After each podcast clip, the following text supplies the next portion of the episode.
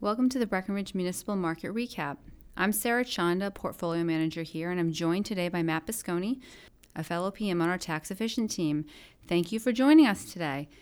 Municipals closed out 2019 with solid returns, so we'll begin with a recap of performance, followed by a discussion about the January effect. That's something we typically encounter in the market this month, and close out with a conversation on high yield supply. So, just to get started, similar to other fixed income sectors, municipal staged quite a rally over the course of 2019. So, Matt, let's take a look at returns and what drove performance. Sure. So while returns slowed a little bit from the strong pace earlier in the year, municipals posted positive returns for both the quarter and the year. And as a proxy for the broad market, we look at the Bloomberg Barclays Municipal Bond Index. That index returned 31 basis points for December, 74 basis points for the fourth quarter, and a whopping 7.5% for the full year. For the intermediate index, which lines up a little bit more closely with what we do here at Breckinridge, the Bloomberg Barclays 1 to 10 year blend, which has a duration of about four years, uh, finished off with 30 basis points for the month of December, 86 for the fourth quarter, and 5.6% uh, for the full year of 2019.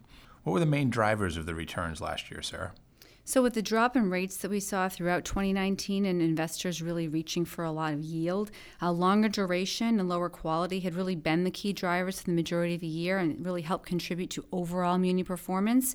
So, looking at the long index, which is really bonds 22 years and longer, that was up over just over 10% over the year. Compare that to segments of the market we tend to be in, more the five year and 10 year spots. That was five year was up just about 5.5% compared to the 10 year was just just over 7% or so. Looking across the quality spectrum of the market, triple Bs outpaced all the other rating categories, coming in at 9.2% for the year. And looking across just the A rated categories, triple A's returned about 6.7%, double A's at 7.1%, followed by A's at 8.1%. So, as discussed in several other of our prior podcasts, the technical picture was very strong for tax exempt municipals last year, specifically with regard to manageable new issue supply and robust demand, which provided a tailwind for the market throughout the year. As we move into a new year, we tend to face something we call a January effect in our market. What is that, Sarah? So, thinking about many firms coming into the beginning of the year, they've been operating with a limited staff during the holidays. So, no surprise when they tend to come in with more, a little bit more of a frenzy once people are back in their seats. And so, typically, the January effect is that period of time with limited issuance and exceptional demand from investors as they are trying to put to work some of their coupon payments and maturities that tend to hit in January.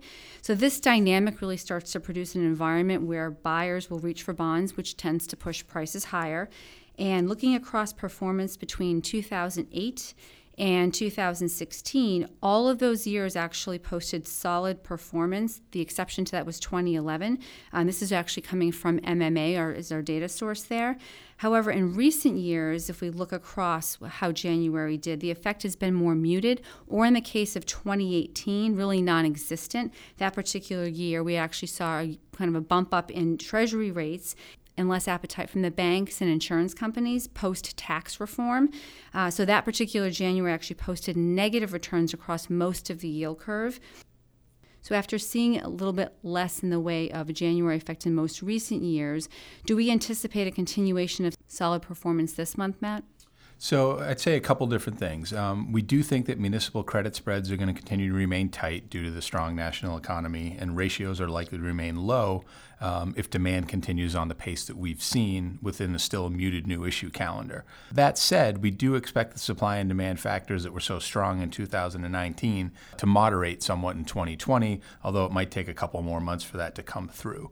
Net supply is something that we talk about a lot in our side of the market, uh, and that's simply the difference between new issues that are coming to a market minusing um, issues that are maturing and coupons coming back into the market. In 2019, that net supply figure was a negative 50 billion, very strong number uh, that supported demand from muni bonds last year. This year, that looks to be only negative 20 billion, so not quite as strong a support as we had last year. Another thing to think about is that we did have a record-breaking 94 billion worth of inflows into municipal bond mutual funds last year. That's going to be pretty hard to replicate. Um, and the last piece that we would look at is something that's called total cash flows from maturities and calls coming back into the market. Uh, and for this year, it's going to be about 70 billion or 20% lower this year uh, than it was last year. So the three of those things adding up are making it somewhat a less compelling technical story for the muni market. Right. So I'd say the bottom line here is that while investors in high tax states really are still feeling that pinch from the cap on the state and local tax deductions, we've talked a lot about that in past podcasts. That's really helping fuel the muni demand that we've been talking about uh, as they continue to look for more tax exempt income wherever they can find it. We are seeing some factors that may be less supportive than what we had seen um, in prior years. And a quick side note is, uh, as Sarah and I were putting together the notes for the podcast over the last couple days, um, it does seem like the January effect is in full force right now. Uh, in fact, numbers released last night show inflows into mutual funds uh, posting a record 2.9 billion in. Um, that's the highest weekly total they've seen since that data was taken. So for right now, it feels like we are experiencing a January effect. So new issue supply in the muni market rose to $420 billion in 2019, driven by a gain in both taxable and tax exempt issuance. There was also an increase in the high yield sector of the muni market. What do those supply figures look like? So if we look across last year, actually sales of high yield munis rose about 31% to just under 17 billion. Uh, that's according to Bank of America Merrill Lynch. That's really marking the most issuance we had seen in that segment of the market in 8 years. And just to qualify what those sectors tend to be in, it's senior living facilities, charter schools, and nursing homes.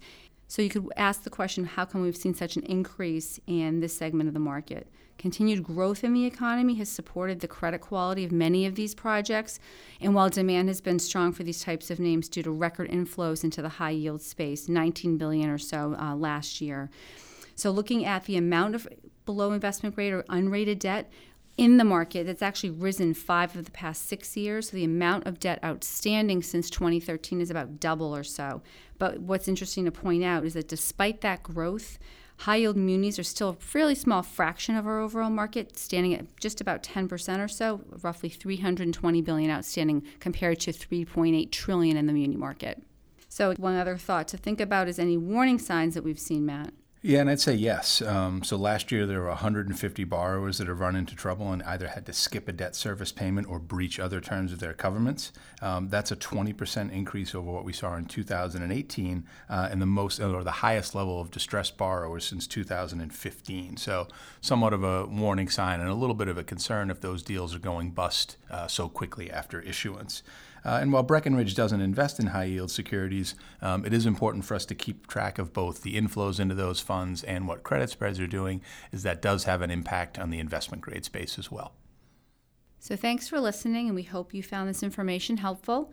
As always, please don't hesitate to get in touch with us at cr at breckinridge.com with any questions or comments. Thank you.